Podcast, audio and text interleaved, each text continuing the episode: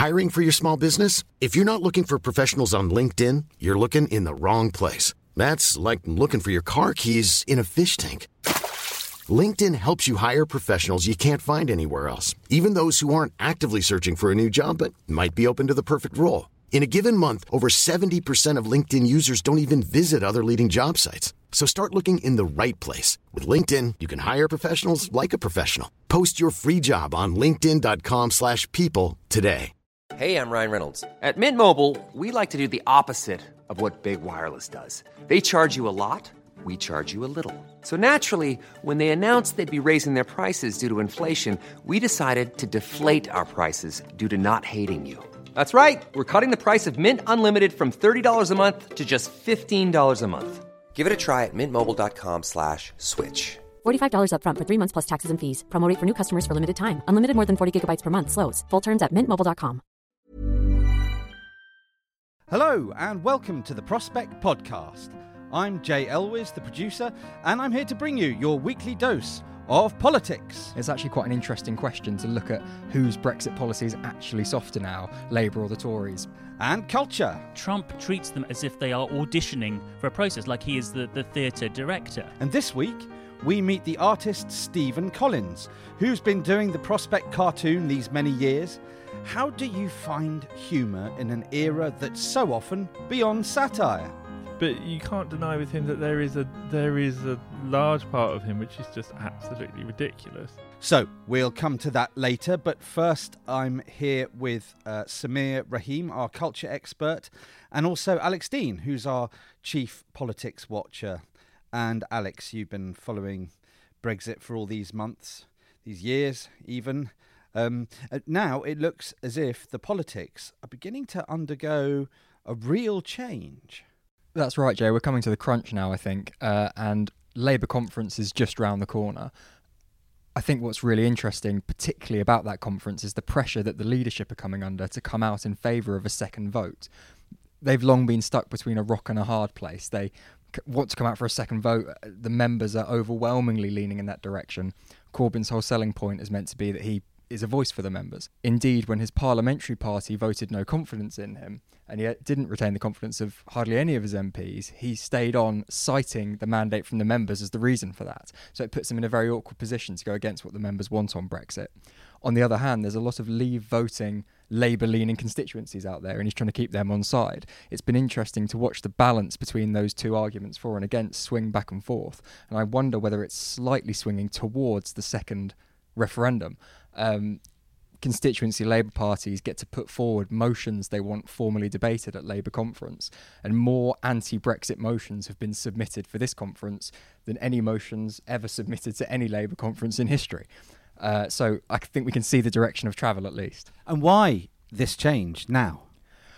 I think it's a factor of several things. I guess the biggest explanation is the chaos that the government's found itself in. There's a general public awareness, you know, like 85% think that the Brexit negotiations are going very badly, Labour members obviously included. I think there's there's a feeling that if you're going to push for it, now's the time. But do you think do you think Corbyn, his mind is really changing, like you know the upper echelons of the Labour Party, or do you think they're just they're continuing with their policy of constructive ambiguity on this one? I think constructive ambiguity is exactly the right term to describe what Labour have been doing. Um, they've been awkwardly, but to a degree successfully, positioning themselves in the middle. So they've been. Uh, I think Labour policy now is is in favour of a customs union, so that's slightly more Remainy than the Tory position, but they haven't gone full Remain. They're still not in favour of the single market. It's actually quite an interesting question to look at whose Brexit policy is actually softer now, Labour or the Tories, since the Chequers meet. I think actually Labour's position probably is a bit softer, and that's how they've been positioning themselves. Sameer. Do they think that there's any votes in being softer on Brexit? Because they're, what, 3 4% behind in the polls. Um, and I wonder whether they feel like there's this whole tranche of pro European votes um, that they could they could hoover up if they move a bit more uh, in the soft Brexit direction. I think there's probably two things I'd say in response to that. The first is that I, I reckon they do think there's some votes there, um, and that calculus has been changing as the months have passed, as we see the polls shifting very slightly, maybe towards Remain, definitely not a definitive shift. But what is interesting is that marked shift in leave voting Labour constituencies. It seems like you see slight wobbles in the polls, but it's all within the margin of error, and you don't get any definite turn towards Remain in terms of the public as a whole. It does seem, though, that when you break it down and look at individual constituencies, Labour Leave constituencies are the most likely to have turned, which definitely is going to be factoring in the leadership's thinking. You know, going back to something Jay said earlier, I think the question of Euroscepticism in the Labour Party is really interesting, and I think that it's got obviously a, a strong history, and you know, Tony Benn, uh, you know, and against the common market and so on. I think, though, that what we've seen with Corbyn is that he can be a ruthless political operator when it matters, and if he sees the opportunity to bring down the government, uh, if he sees the tides turning. The last thing I'd say is that the TUC have started to look like they're coming out in favour of a second vote too. At least they're softening in that direction. That's going to be factoring in his thinking as well. And then over this weekend, we had Emily Thornberry, uh, Labour front bencher, who was reported as saying that the Labour Party would vote down any deal that the government presented it with. Now that that sounds like uh, a really kind of extraordinary and ruthless position to adopt. Uh, does does that fit with your reading of Corbyn and his inner circle, or Thornberry's a really interesting one, isn't she? Um, because she she doesn't quite fit as neatly into a camp as some Labour politicians do. She, she's slightly difficult to pin down. I think that I would identify that as part of the same trend. I think if we hit a real parliamentary gridlock, the idea of extending Article 50, getting the time to put down the legislation for a second vote, you know, it, it provides that opportunity as much as it does the opportunity to lead to no deal for the Brexiteers. I think parliamentary gridlock both those things come back on the table. The idea that there could be a second vote, but also the idea that there's a no deal.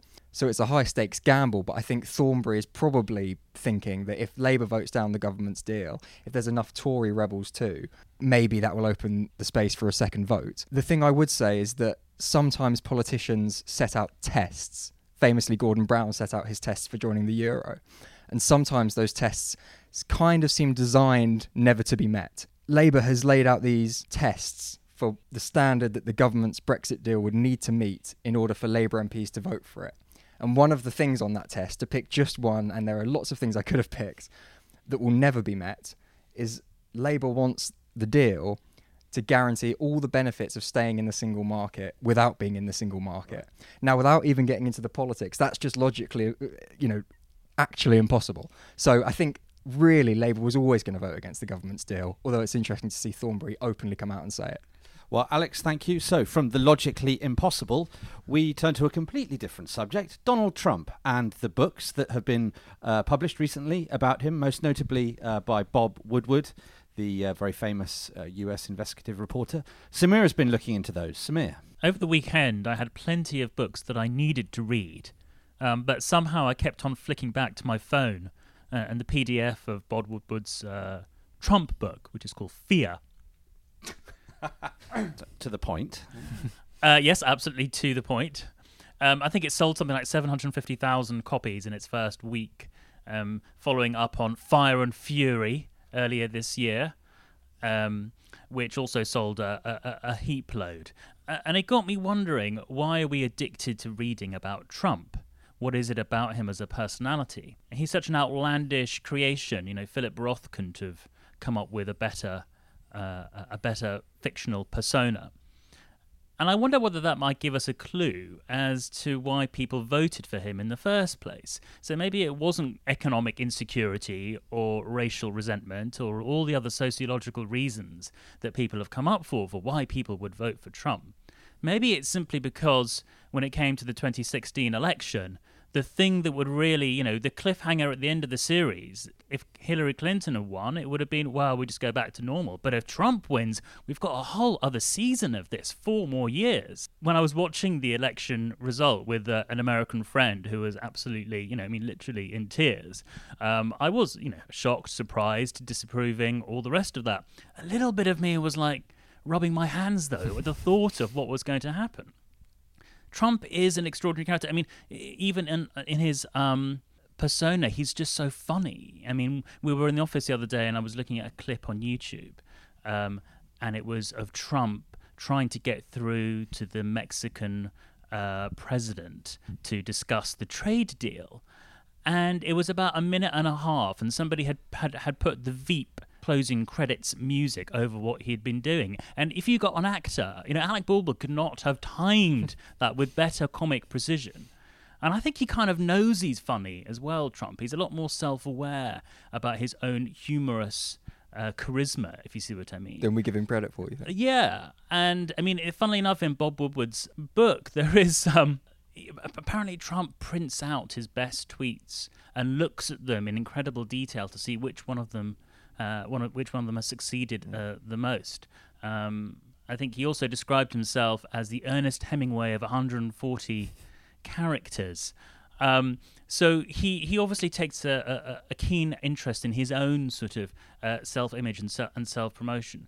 And I think I just wonder whether it might give us a clue as to why we get how we get to the end of Trump, really, because already it's feeling slightly exhausting and it's kind of you know getting less uh, less amusing. But the more it runs and runs, people might just get bored of him um, and decide to pull the plug at the next election. Maybe that's our hope. Narrative exhaustion. It's becoming almost predictable, which seems ridiculous. Uh, you know, it doesn't even surprise you anymore. Maybe it's a reflection of the American public's essential faith in the democratic system that they felt like they could elect someone for the sheer entertainment of it and the system would just hold them in place. One of the things that, as you'll hear later, I've gone to speak to Stephen Collins about is how the Trump presidency has been weirdly episodic. So there have been, you know, the, last week it was uh, the mystery op-ed in the New York Times and then other weeks have been, you know, the the porn star who's made allegations in court against him. But it has that sort of Netflixy kind of feel about it, doesn't it? Um, is there anything in Woodward's book that suggests a reason for this? Partly, it's to do with casting, because Trump treats his the people he hires, as as Woodward explains, um, uh, when he when he goes and he tries to select them, he, he treats them as if they are auditioning for a process, like he is the, the theatre director. So he uh, wants his generals to always wear the uniform, not to wear $100 suits as they accused Mattis of, of wearing. Of course, Steve Bannon was a, a Hollywood producer, not a very successful one, but he certainly was. And he, he certainly thinks of himself as I don't know, Trump's fool, as it were, or sort of his Machiavellian advisor. Uh, in, in the corner, um, whispering in his ear. And I think he he attracts these extremely odd characters around him um, because he is so odd himself. And whoever did the New York Times op ed, whether it was Mike Pence or whatever, by the way, that was quite an interesting example, that New York Times op ed of um, the values of literary criticism. So, you know, when I was studying university, practical criticism, you've got to look for the details of every single word and all the rest of it. The fact that uh, the word lodestar became, which was used in the um, in the article became an example of um, well of course Mike it's Mike Pence. You know yeah, we yeah. all know it's Mike Pence. People were picking out individual words yeah, that they associate with certain political figures and what does lodestar mean? Did you look it up? Um, doesn't it mean um, something to which you're instinctively attracted you know, sort of a centre point. I might be completely wrong at this point, actually, but uh, write in. Yeah, write in. Please do correct me. Tweet in. Tweet in. Sameer Rahim and Alex Dean, thank you very much indeed. And now it's time to go over to the week's main event.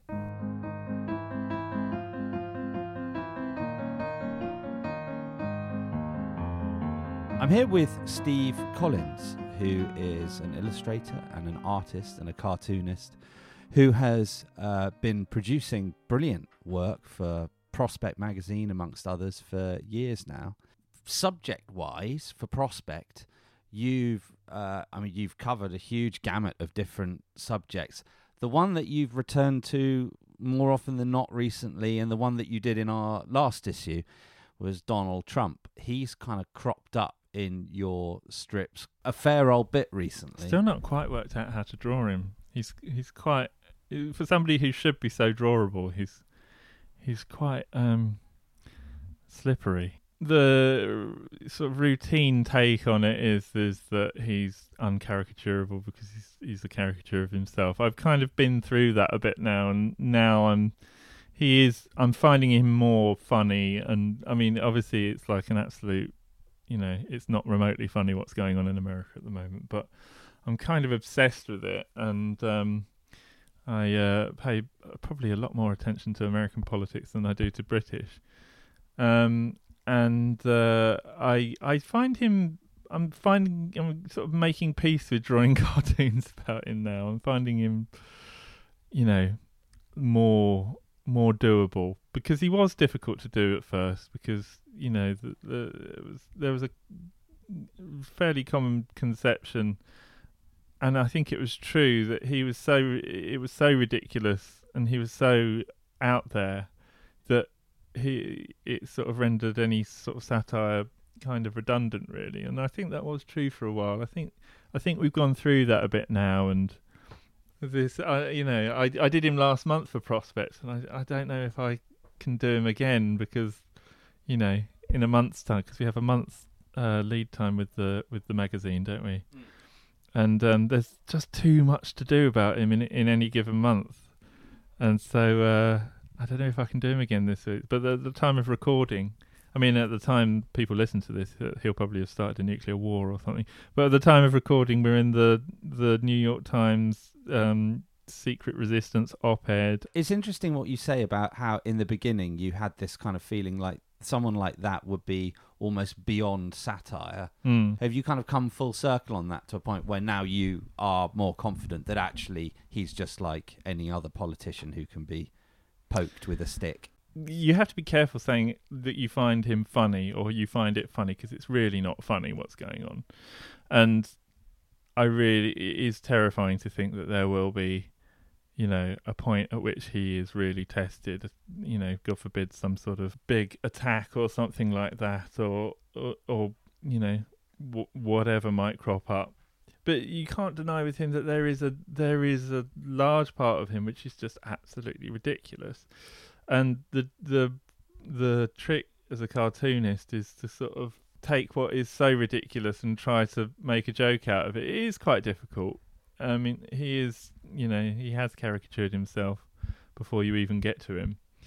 So you're kind of you f- you feel a bit like you're stating the obvious, but he he I mean he is just funny. There is a funny. You cannot deny, however serious things get, you cannot deny that there is a hugely ridiculous, you know, element to him. Um, you know, just just the way he just he's so thin skinned and this reaction to the the gutless op-ed as he called it it's just so comically thin skinned most presidents would have just hunkered down you know d- just uh, dismissed it and he's like straight out there in front of the press kind of going you know he just can't stop himself he's all surface isn't he I he suppose. is all surface yeah yeah. So that's an advantage for you then, as somebody who is trying to depict him. Yeah, well, uh, sort of. I mean, there's also because you, can get at him so directly, can't you? If he was a kind of dark, swirling mass of conflicting and interesting uh, subtexts and yeah. so he'd be he'd be more elusive, wouldn't he? He'd slip from your grasp. I mean, there's all sort of me- sorts of mechanics as to the way people are caricatured or or and, and, caricature themselves. You you could write an essay about it. Really, it's sort of it's partly to do with the way people project themselves into the world and um, their blind spots. You know, when somebody has projected themselves quite so nakedly in his public persona, I mean, he is just all all insecurity, isn't he? There's there's ways of doing Trump, even in this crazy era that we're in. Brexit, I find less easy to do because I find it I find it all a bit more kind of too close to home, a bit more depressing. I'm a Remainer, Uh, but not all of my family are, and you know, it all feels a little bit too close to home. Brexit, it's all ugly and gross, and obviously the situation in America is very ugly and gross. But it's like it feels like I know these these characters that are in the Brexit drama, and I I find it hard to find humour in Brexit. Also, it's so, so, such a slow burn. The ridiculous thing about Brexit today is the same as the ridiculous thing about Brexit in 2016, and it hasn't got any less stupid, and it hasn't got any more funny. You know, yeah. whereas the Trump the Trump administration has been falling apart. The wheels have been falling off with such spectacular you know exponential increase in drama that I mean, it's very American. It's like a really great TV show. I'm and afraid. also, it's w- yes, exactly. I was about to say the Trump um, cataclysm has been weirdly episodic, hasn't it? yeah, in it's the like way it's that- been written by Netflix. Yes, exactly. But uh, I suppose in contrast to that, the Brexit experience has been more like a sort of old faithful dog being led out into a, a field where it's going to be, you know, shot and buried. You know, Shot really Yeah. slowly. But nothing, nothing has sort of Like- nothing has happened with Brexit yet. Really, I suppose there's nothing really. That's get the your thing teeth about into. it. Everything's in potential. Everything is, you know, it just feels like a very depressing swamp of wrong. But you, you often, as a cartoonist, you often end up kind of, am I doing Trump today or am I doing Brexit? You know, it's kind of so you. d- I try and kind of think myself out of that a bit. They just will keep offering jokes up these these politicians.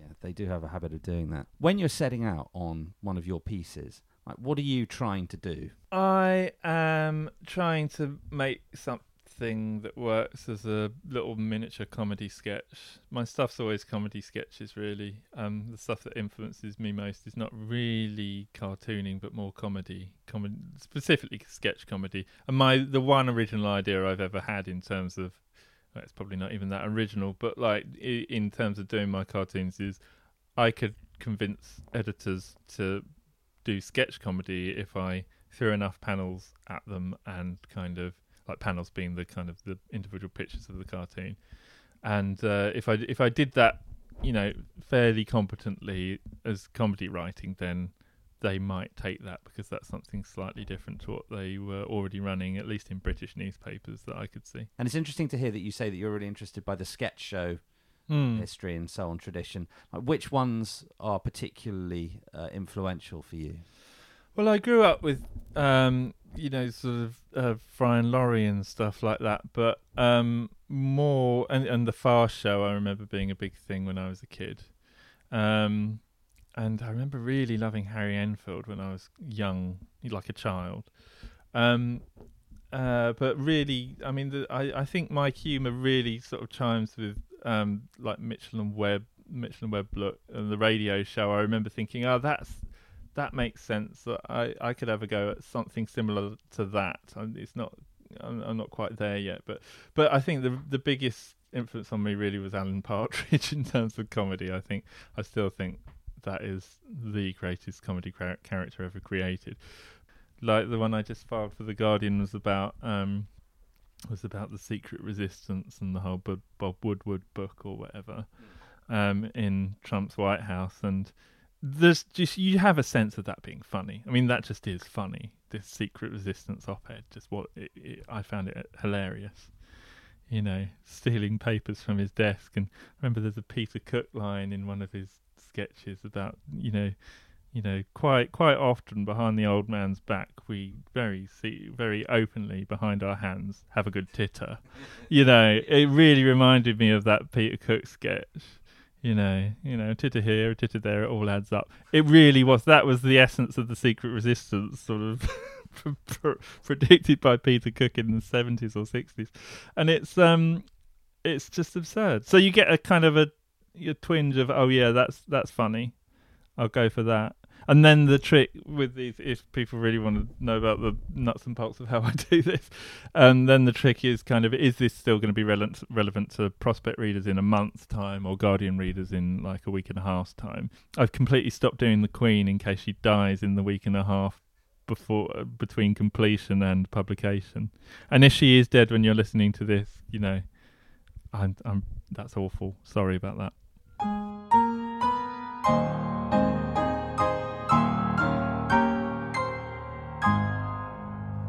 We're sitting here in your studio, and I'm looking behind you there, and I can see a kind of there's a sort of what looks like a glass and wood screen tilted at an angle of 45 degrees that sort of got bits of paint on it and stuff. Now what's that? What are we looking at there? That's the light box built by my dad um, on commission. Well, I say commission. It was, could you make it for my birthday, please, Dad? Um, about 10 years ago. He built it out of an old boat um, of his. And it's, yeah, I love it. it. I use it all the day, every day. And um, it's just a light with a big perspex screen in it, really. And that's what I draw on. And, and I've got um, I've got uh, I use the computer a lot as well. So you do the original uh, drawings or paintings using that light box there. What I do is I will design the the cartoon in uh, Photoshop, then I'll print it out, then I'll put it onto this light box, put another sheet of paper over it, and trace it. If I've got time, I'll colour it on paper, but often I will scan the the line work back into the computer, colour it in the computer. Um, this is a bit of a weird roundabout process, and it's large, but it's largely because I don't think cartoons look nice if they're um, completely computer drawn. There's something about the comedy you connect less with the humor of it if it looks too flat and computer drawn. I think. Um, I think maybe that's just the tradition of cartooning that I'm used to. But I just think things look nicer if they're drawn on paper. I think most illustrators and cartoonists nowadays have a mix of kind of traditional techniques and computer techniques which they use, and uh, it's a question of finding the mix that you're most comfortable with. Do you think the cartoon is still sort of quite respected as a medium in Britain? There, there is a sense of the whole satire is dead thing, especially in the era of Trump. I'm coming back to it again, but um, uh, it, it it does. You do get a sense that the the um the most effective satire is Sacha Baron Cohen type stuff. That probably has more impact than your average cartoonist. But He's I- quite extreme, isn't he? He almost becomes a participant. Yeah, yeah. I- There's a lot. I mean, there's different ways to genuinely humiliate politicians. Now, obviously, you know, I mean, cart. I I am under no illusions that cartooning is not really going to change anything. um, but I don't think that was ever really the point of it. I mean, I don't want to do political cartooning down. I do think it's effective in kind of caricaturing people and and reduce, uh, uh, you know, and pointing out where they are ridiculous. But um, I've never, I've never really felt that it was um, the uh, most, you know, dangerous thing to be doing. Often, you, the biggest effect you'll have a poli- on a politician is often they, you know, they want to buy a copy of it, which is a real insult, really, because it means you actually. I, I, I mean, there's been a couple where I, I'm sort of aware that the politician probably is is aware of what I've done, and that's quite satisfying. I think I think it's more noticeable with um with uh when you've got the big kind of political cartoonists in the papers. I I think people really do still pay attention to those, and there's a lot of respect for those. And you know, you go back through the history of it where you know the way John Major was caricatured. I I think you know that really probably did affect, especially on Spitting Image. That really did affect the way the public thought, thought about him, and I think it is still respected in in in a certain way like that. When did you first start drawing?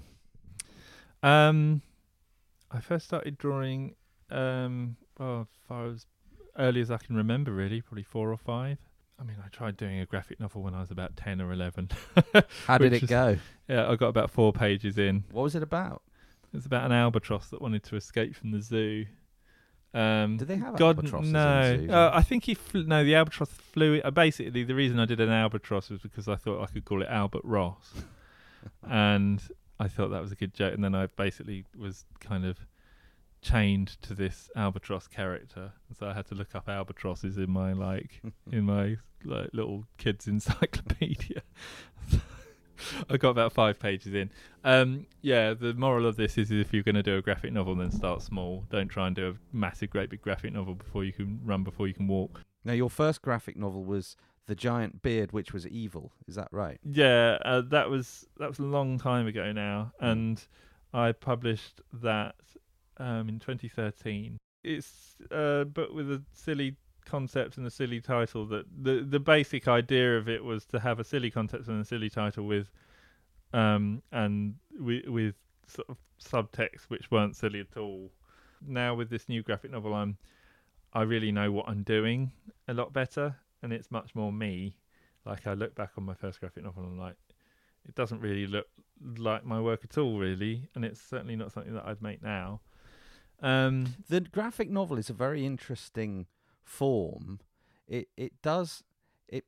It it has a very sort of I'm I'm thinking of things like Maus, for example, then also the Sandman graphic novels and so on, which have this very odd combination of on the one hand this sort of slight sense of don't take this the wrong way, but naivety Mm. in in I mean that in the artistic way. Like Maus, for example, was drawn in a really kind of straight, flat kind of a way, Mm. with incredibly affecting um, psychological Yeah. atmosphere and Yeah. so on. They they have a kind of texture and a, a feeling all of their their own, don't they? Yeah, I mean the uh, the art I've always liked most, I think, in any form, whether it's music or film or anything, is something that seems fairly frothy and pop on the surface, but actually is there's a lot more to it, and that is the, almost the definition of cartooning, really, at least as I understand it. Um, and uh, there there is I I absolutely adore it. I uh, uh, I love the kind of you know the more simplified a character, I think visually, the more you can do with them because they become a sort of avatar for the reader. The reader response theories that you get with literature, all, all kind of you know similes and metaphors, are kind of the uh, where the the writer um, will give you a little bit of space to imagine something when you're reading um, reading a piece of prose text. You can't do that with a cartoon because everything is drawn and you're showing everything. So you never use a simile or a metaphor to describe a sunset or anything. You just draw it. But where you do have imaginative space for the reader of a graphic novel is in the simplicity of the illustrations, and it becomes um, so you can do a round faced character with two dots for eyes, and that becomes a projection almost of the person who's reading its emotions, I think. Um, and in that simplicity, though it does look childish, it, there is a really you can have a, quite a bit of power as a writer to um, engage a reader. I think the more you draw, the more you overdraw things in a cartoon, in a comic or a graphic novel, the the less engaging it gets. Which is why Maus works so well because they're these, like I say, they're just avatars. They're little mice that are representing the horrors of the Holocaust, and um, they are very empathetic. Um, if he'd drawn very very detailed human looking characters it just wouldn't have worked as well.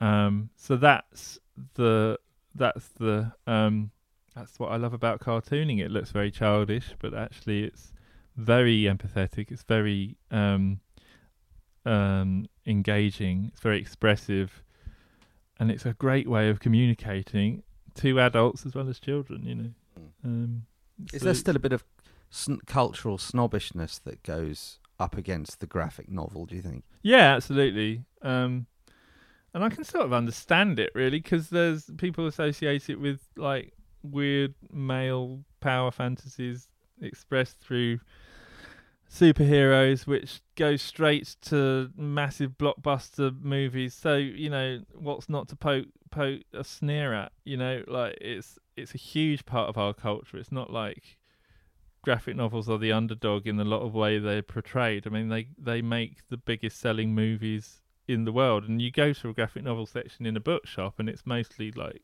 kind of superhero stuff. And I don't want to be sneery about superhero stuff because you know I I'm pretty ignorant of it. I don't read much of it, and there's a lot of really great writers in it, a lot of great artists, but it's like I think that is people's perception of it a lot of the time that it's quite kind of um, limited to that because a lot of that gets sort of um, shoved in with all the Maus and the the the non superhero stuff. I suppose is the best way to call it. What are you doing for the next one then? I don't know. I don't know because I'm kind of um I'm still we're a couple of days off deadline, aren't we? And um Yes. I'm yes.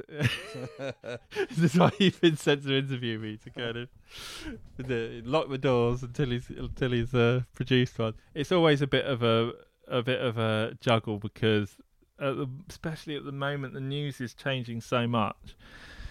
With Prospect, I do often kind of take it to a very late stage because then you're going to know much better close to deadline what's going to be around in a month's time, which is when a lot of readers will still be, you know, coming to it fresh. I, I, I don't know. I, I'm really my head's in Trumpland at the moment. My head's in this this crazy Bob Woodward book and everything, and I, I I'm just obsessed with it, and I have to.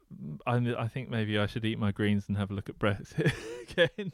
It, feels like it. Sometimes it feels like there's just too much though, and often Twitter gets to it first. The quickest satirist this uh, the quickest satire th- these days is always Twitter, and everybody's made the best jokes within usually about five minutes of something big happening. It's like a absolute flash mob of satire as soon as anything happens, isn't it? And you know what it has shown is that it's not just the writers of Spitting Image or the cartoonists in Private Eye that are good at this stuff. Like everybody is very funny on my timeline. The great thing about what I do for me is that I can do a whole comedy sketch and I can without having to hire any actors. I can do very improbable sets. I can do special effects.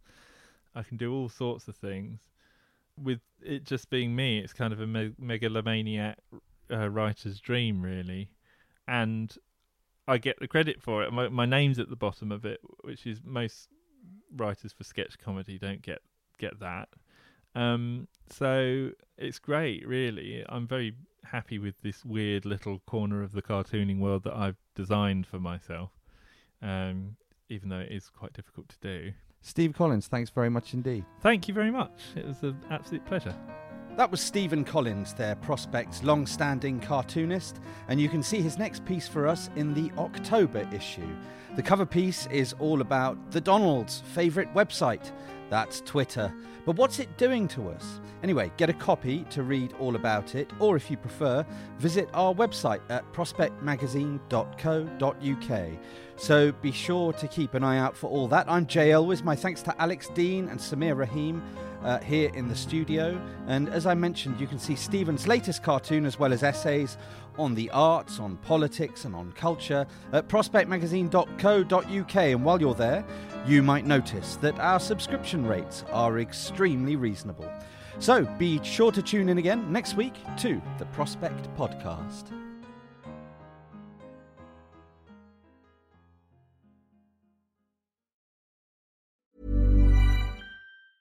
Planning for your next trip? Elevate your travel style with Quince. Quince has all the jet setting essentials you'll want for your next getaway, like European linen, premium luggage options, buttery soft Italian leather bags, and so much more. And is all priced at 50 to 80% less than similar brands. Plus, Quince only works with factories that use safe and ethical manufacturing practices. Pack your bags with high-quality essentials you'll be wearing for vacations to come with Quince. Go to quince.com/pack for free shipping and 365-day returns. Even when we're on a budget, we still deserve nice things. Quince is a place to scoop up stunning high-end goods for 50 to 80% less than similar brands.